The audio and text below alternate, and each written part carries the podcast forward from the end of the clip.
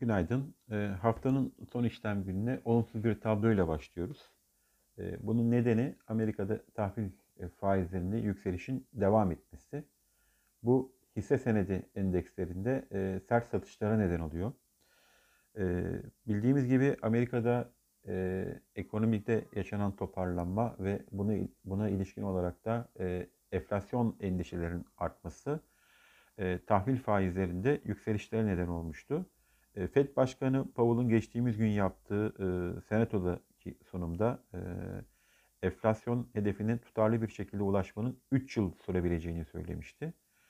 E, bir günlük durulma sonrasında dün yine e, görülen e, tahvillerde sert yükselişler e, özellikle e, gelişmekte olan ülke para birimlerini de olumsuz etkiliyor. E, dün e, TL'de 7.15-7.44 aralığında e, işlem aktivitesi görüldü. E, dolar TL paritesi e, bu sabah 7.43 seviyelerinde. Yine nedenlerle iki gün önce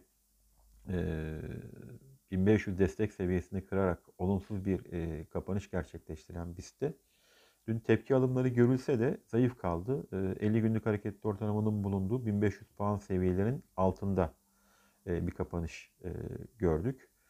E, mevcut bu 1500 puan seviyesinin altında kaldığımız sürece endeksteki zayıf görünüm devam edecektir ki bu sabah da hem ABD vadeli endekslerinde hem Asya piyasalarında satış eğilimi devam etmekte.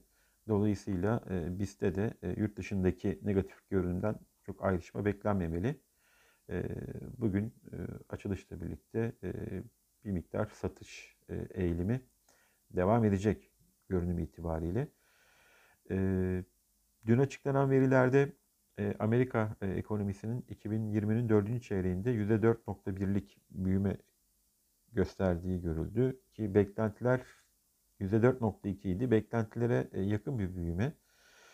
Yurt içinde ise yine açıklanan verilerde Merkez Bankası tarafından bir önceki hafta yurt dışı yerleşiklerin hisse senedi pozisyonlarında 123 milyon dolarlık satış yaptıkları görüldü.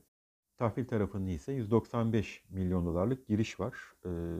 Böylece yabancı yatırımcılar hisse senedi piyasalarında üst üste 5. hafta satış yaptıklarını görmüş olduk. Yılbaşından bu yana baktığımızda ise 793 milyon dolarlık satış e, hissene tarafında. Tahvil tarafında ise 1 milyar 464 milyon dolarlık alım gerçekleştirmişler. Yurt dışında e, Amerika'da 10 yıllık tahvil faizlerinde genel gidişat öncelikle takip edilecek. E, Amerikan tahvil faizlerinde görülen hareket küresel anlamda tahvillerde satışlara neden oluyor.